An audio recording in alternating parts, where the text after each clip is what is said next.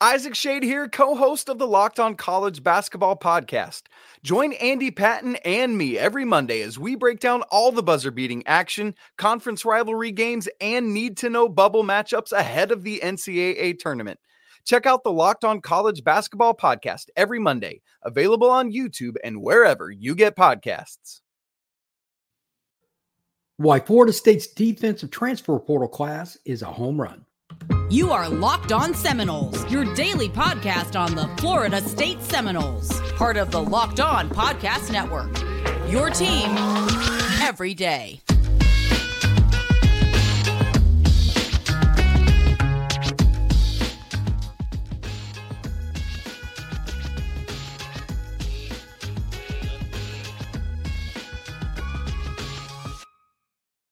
Welcome back into another episode of Locked On Seminoles. I am your host, Brian Smith.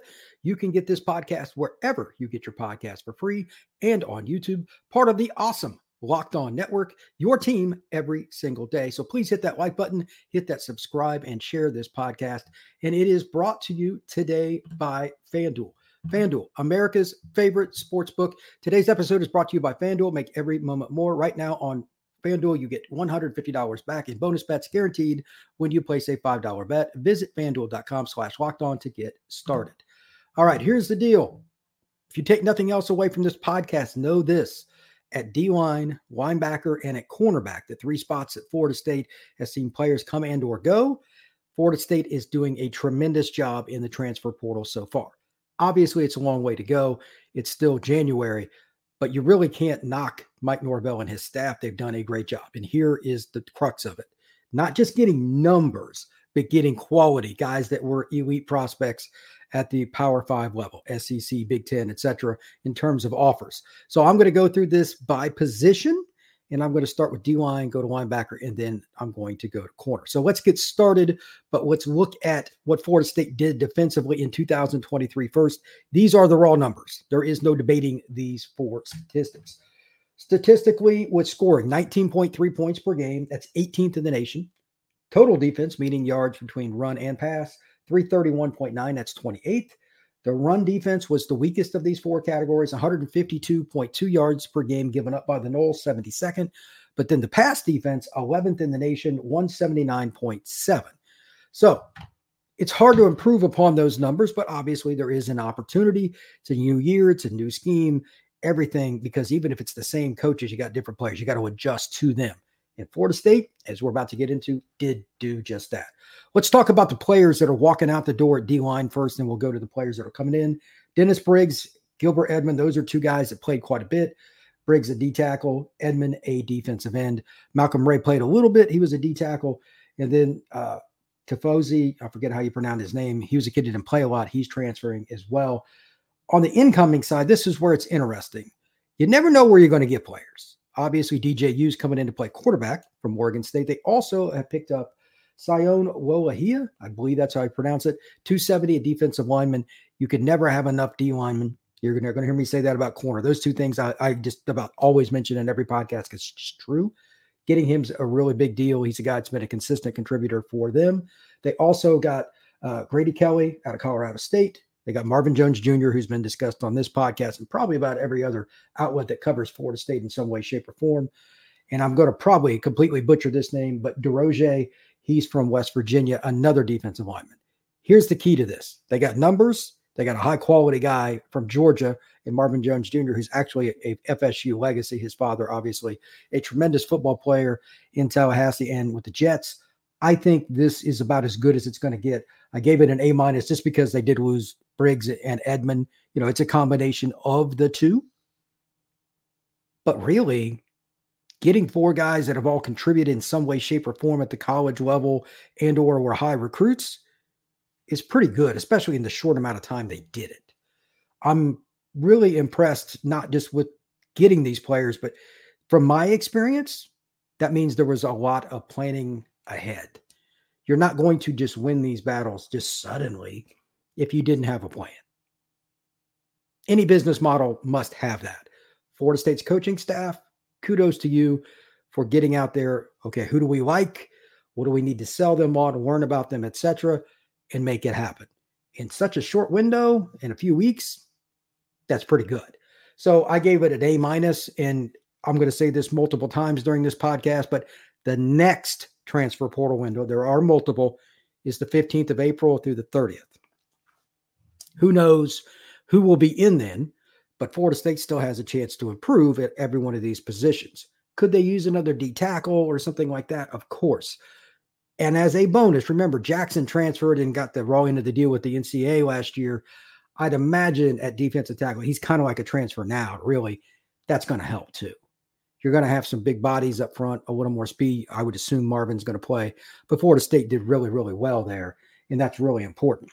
Also, this is important to think about. Florida State is getting guys that can get up the field and rush the passer. In the ACC, there's some good quarterbacks. They got to do that. All right, let's move on to linebacker. This is a unique scenario for Florida State. Florida State had really experienced linebackers last year. Two of the three are gone. And at one point, it looked like all three because DJ Lundy, he has allegedly withdrawn. And until I see the paperwork and it's official and Mike Norvell literally talking about him in spring practice, I don't put a lot of stock in it because the transfer portal is a weird deal. But Lundy is supposed to be back. I don't know anything more than that. I again, because of how this works, you just don't know. But he was the first guy off the bench, and he was one of the highest rated players in college football for like stop rate, not missing tackles, etc. He's really talented at it. He's going to get a shot now. And the other part of this is Shawn Murphy, the elite recruit from a couple cycles ago that came out of Virginia, signed with Bama, is going to be with the Noles. That's a big pickup as well. And here's the deal 6'2, 230, 225, something like that. He could probably play in or out. His high school film was outstanding. It did not work out for him short term at Bama. He had limited stats, but he's going to be a redshirt sophomore this next year. And I do believe that Florida State's going to find a way to get him on the field. Nowhere around it, Florida State's weakest position in terms of the depth chart is linebacker going into next year, just based on numbers. Not saying talent, but they just don't have enough players. I think that he's going to get a chance to play. Is he going to start or whatever? I have no idea. But that's why you go through spring ball to earn that opportunity. Can't take away his physical traits. This was an elite recruit, four or five star kid, depending on the service. And a guy had a Penn State offer. He had a Notre Dame offer. He had offers from all the SEC programs. Ended up at Bama, but now he is a Nole. So it's short term. And this is a bit of a cheat on me, but I've got linebacker as an A. They're only losing Dylan Brown Turner. He didn't play a ton, and they're getting these two. And I know I'm counting like Lundy as a get, but he was in the portal. Like he he didn't plan to stay. So keeping him an experienced player that already knows your system, I cannot put a finite number on it. It is huge for Florida State. You need somebody that's already been in Tallahassee, who has played a lot to help teach these other guys coming into the program that are recruits, younger guys, and transfer portal. Getting Lundy back is absolutely a coup for the Noles, as goofy as that may sound, because the linebacker is uber complex now with all these spread offenses and helping guys line up. You get out of the place that you need to be, and it's a touchdown for the other team. That's why experience matters. With that, also note that there's going to probably be, I would say, at least one more guy they would have to get in spring it doesn't have to be that way per se, but I, I can't imagine them not taking another guy, right? Like, if you didn't, what would be the reasoning? They still need numbers. Uh, there's going to be somebody else in that April window. So again, just like with D line and like a corner, I'll talk about in a few minutes. There's no reason to think that Florida State won't take at least one more. For now, I got it as an A, and you can't really improve upon that, but that's just based on what they have. I think that they're going to actually ascend, although I can't really give a better grade than that. Florida State will add at least one more piece. And it doesn't have to be somebody that has the experience of Lundy, perhaps, or ne- necessarily the raw talent that Shawn Murphy does, but getting another body, just the numbers, because linebacker is a position where attrition takes place, I think it is pretty important. We're going to talk about defense a little bit more, the secondary, and then kind of a big overview, overview here in just a moment. But first, we want to take a look at FanDuel. FanDuel, America's number one sports book. This is the new deal with the NFL playoffs right in the middle of it. It's been pretty fun to watch some of the side stories with it for me personally, especially with the Cowboys. Check it out because the wrapping up of this season doesn't mean FanDuel is done. It's America's number one sportsbook. Right now, new customers get $150 in bonus bets guaranteed when you place only $5 on a bet. That's 150 bucks in bonus bets, win or lose. All right, here's the deal. The app is also easy to use and you can make different bets like same day, same day parlays, find bets in the new Explore tab, and you can also parlay in the Parlay Hub, the best way to find popular parlays. So visit fanduel.com slash locked on and make your first bet a layup. FanDuel, official partner of the NFL. March Madness is right around the corner. If you want to win your office pool, you need to stay caught up with all the college basketball action with the Locked On College Basketball Podcast. Every Monday, Andy Patton and Isaac Schade recap the biggest stories in college basketball, keep you up to date on the NCAA tournament bubble, and get you ready for the upcoming week of games. From the Big East to the Mountain West and everywhere in between, Andy and Isaac have college hoops covered on the Locked On College Basketball Podcast. Available on YouTube and wherever you get podcasts. Part of the Locked On Podcast Network. Your team every day. All right. Now, we've talked about the first two, and here's something that's interesting. I want to bring back up the stats as we go into this section. And there's not a lot of players to talk about, but that's the good news. Florida State secondary last year was obviously good. They gave up a few plays here or there, but overall, let's be honest, that was a really good team on defense. It was. And to be honest with you, I don't think it's going to take a step down. It might even go up because, see, they were 11th last year in passing yardage. 11th. They also had good pass rushers, a verse, etc. That's why getting Jones and some of these guys is important. You need need players to keep coming in. But you've got Thomas coming back, Cypress, etc. You've got all these guys coming back, and you're adding Earl Little and Davonte Brown. For those of you who don't know, Earl Little played at American Heritage, big time recruit out of South Florida, ended up at Bama. He is transferred over. Only played one year there. He's going to have a guy, be a be a guy that should play pretty early. But Florida State's room is talented, and they got the young guys coming in. Like uh, getting Kai Bates is a huge deal, etc. He flipped over from LSU. Like those kinds of situations, getting all these guys in a short period, it's going to fend itself out. Like guys are going to bounce off each other. Now, who it ends up being, I don't know. But as I reach over here and grab all my notes, I would imagine if we look at this, I would say Florida State at 179.7 last year, they could get it under 170, it won't be 165 to 169. They're going to be even more experienced and they're going to have more guys for injuries. Now, we're still going to go through the portal again in the spring, and sure, somebody could leave, but having a five star in Little is just the first part of it. They also get Davonte Brown from Miami. He played three years at UCF, played some last year at Miami. It didn't work out. Getting an extra guy like that that's 6'2, 180 plus pounds is huge. It's huge. Push the depth. You cannot have enough at D line and corner, period. I don't care if you're Georgia, Texas, or anywhere else. So, with that being stated, looking at the depth chart now, just kind of like thinking about it out loud, I don't care who ends up starting. They're going to have pieces regardless of the team they go up against. That's more important. You've got to be able to match game to game. It used to be, okay, here's our two starting corners, you know, 25 years ago. Let's see what happens. Everybody kind of ran similar stuff. Those days are over. You might play a power team, like in the playoff. Maybe they play Utah in the playoff next year. Who knows? They're going to run more power stuff, but they could also play a team that runs a wide open offense. You've got to have DBs to adjust to those scenarios. Florida State's depth, you know, Conrad Hussey and some of these other guys too at safety. Let's not forget about them that are pushing the pile, trying to get up the depth chart. They're going to be good. Jones, different guys. It's it's going to take care of itself, and I'm not real concerned about depth charts yet because we're not even spring ball. But having this, these numbers ask yourself this question as a Florida State fan. When was the last time Florida State had this kind of depth in the secondary?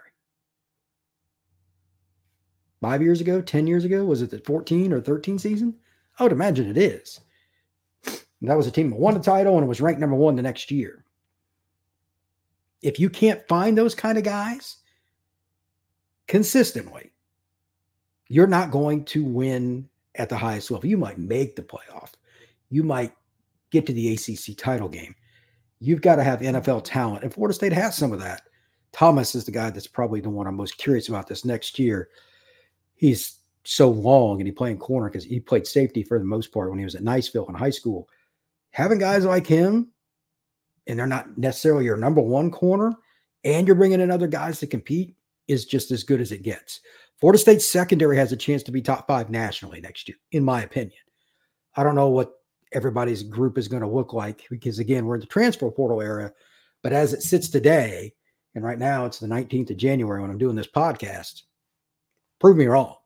I think Florida State has a top five secondary going into the 2024 spring edition of, of the Noles. So, with that, I'm, I'm going to bring up one last point before we go into an overall view of Florida State on the other side.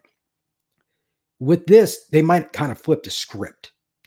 The secondary is going to pressure more. Not that they didn't play man this past year, but they're also going to be able to help the D line in similar ways to the way that D line helped the secondary this past year. Mean, Florida State can rush the passer.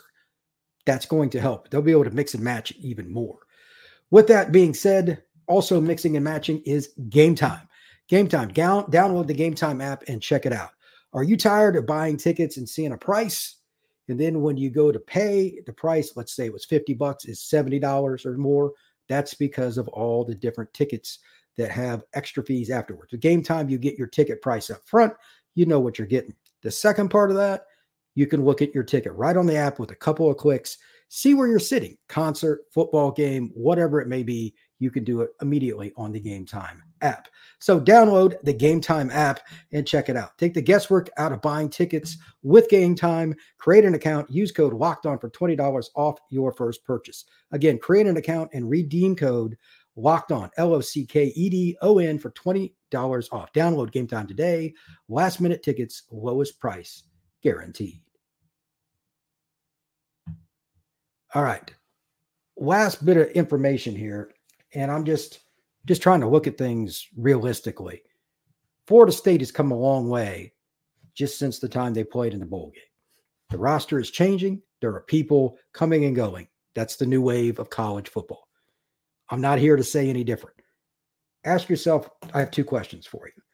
Number one, did you think Florida State would be this far from that time of the bowl game with the roster, whether offense, defense, or whatever. This is broad. You can look at it however you want. Secondly, defensively, Florida State took a big step forward this past year. Do you think the Noles have an opportunity to close out with, you know, let's say one or two more guys? Let's just say they got two more guys and nothing else happened. It's hard to say what's going to transpire between now and the end of April, but if they get two more players on defense through the portal, could they be a top 10 defense overall in 24? If you'd have brought that notion to me, say, even a week ago, I'd have been a little leery, to put it mildly. Florida State has an elite transfer portal class, as I opened the show with, and I'm, I'm closing with it, but it's not done yet. They have a chance to change their roster more than anybody probably could have thought, maybe even Norvell. So again, what do you think about the portal overall in helping the roster from just a few weeks ago when they played the bowl game to now? And then secondly, looking at the defense, could they be a top 10? It's possible. I think they need one more special player to be added, and they would need a little luck with injuries at linebacker. They're still not where they need to be. Preferably, another guy would be at that spot, obviously. But it's not out of the question. They've got some good young players on the roster. Guys can move around, play different positions, do different things. And the secondary is elite. I think this is a much better team than what anybody thought.